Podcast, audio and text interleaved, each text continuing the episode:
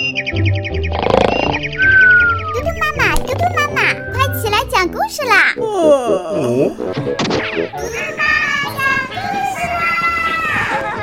嘟嘟妈妈现在开始讲故事。你好，小朋友，我是嘟嘟妈妈。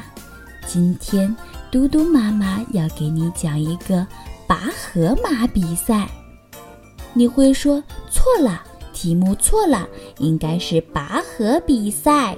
不，我说的呀就是拔河马比赛。河马先生可是一个大胖子，他不喜欢运动，越长越肥胖。他的朋友毛驴先生呢，嗯，是个瘦子，他也不喜欢运动，越长越瘦。有一天，河马先生来毛驴先生家做客，他一进门就一屁股坐在了毛驴先生家的一把漂亮的椅子上了。可是当他离开的时候，无论如何也站不起来了。胖胖的河马先生被毛驴先生家的瘦椅子给卡住了。毛驴先生请来了医生白鹤和木匠老狼来解救河马先生。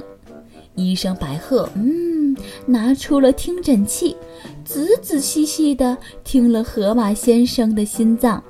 他安慰河马先生说：“嗯，说他呀没有生命危险，但要从椅子上拔出来，只有一个办法，减肥。”河马先生一个星期不吃不喝，也许瘦的话，椅子会放开他。天哪！河马先生叫了起来：“一个星期不吃不喝，我会给饿死的。”木匠老狼在边上插嘴了，他说：“还是我来吧，让我用斧子、锯子把椅子给拆了。”河马先生啊，他不就出来了吗？天哪！这次轮到毛驴先生叫了。他说：“这把椅子可是我家祖传的珍藏品啊！我爷爷的爷爷的爷爷就曾经在上面坐过。”最后还是机灵的小兔提出：“那我们来举行一次拔河马比赛吧！”大伙儿把河马先生和椅子抬到了河边上，小熊。小兔、小猴、白鹤、松鼠一边抓住河马先生的手，而那边呢，老狼、獾、熊猫、公鸡、刺猬一边拉住了椅子的腿。河马先生嘴里喊着“一、二、三”，大伙儿一起使劲儿，终于把河马先生从椅子里拔了出来。从此，大伙儿都爱上了这个拔河马活动。不过呀，他们呢是用一根绳子代替了河马先生和椅子，因为他们不能让河马先生老是卡在椅子里呀。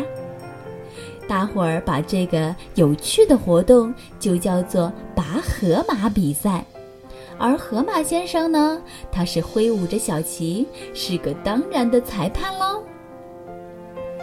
好啦，今天的故事就讲到这里啦。明天嘟嘟妈妈依然会给你讲一个好听的故事。那我们明天再见啦，拜拜。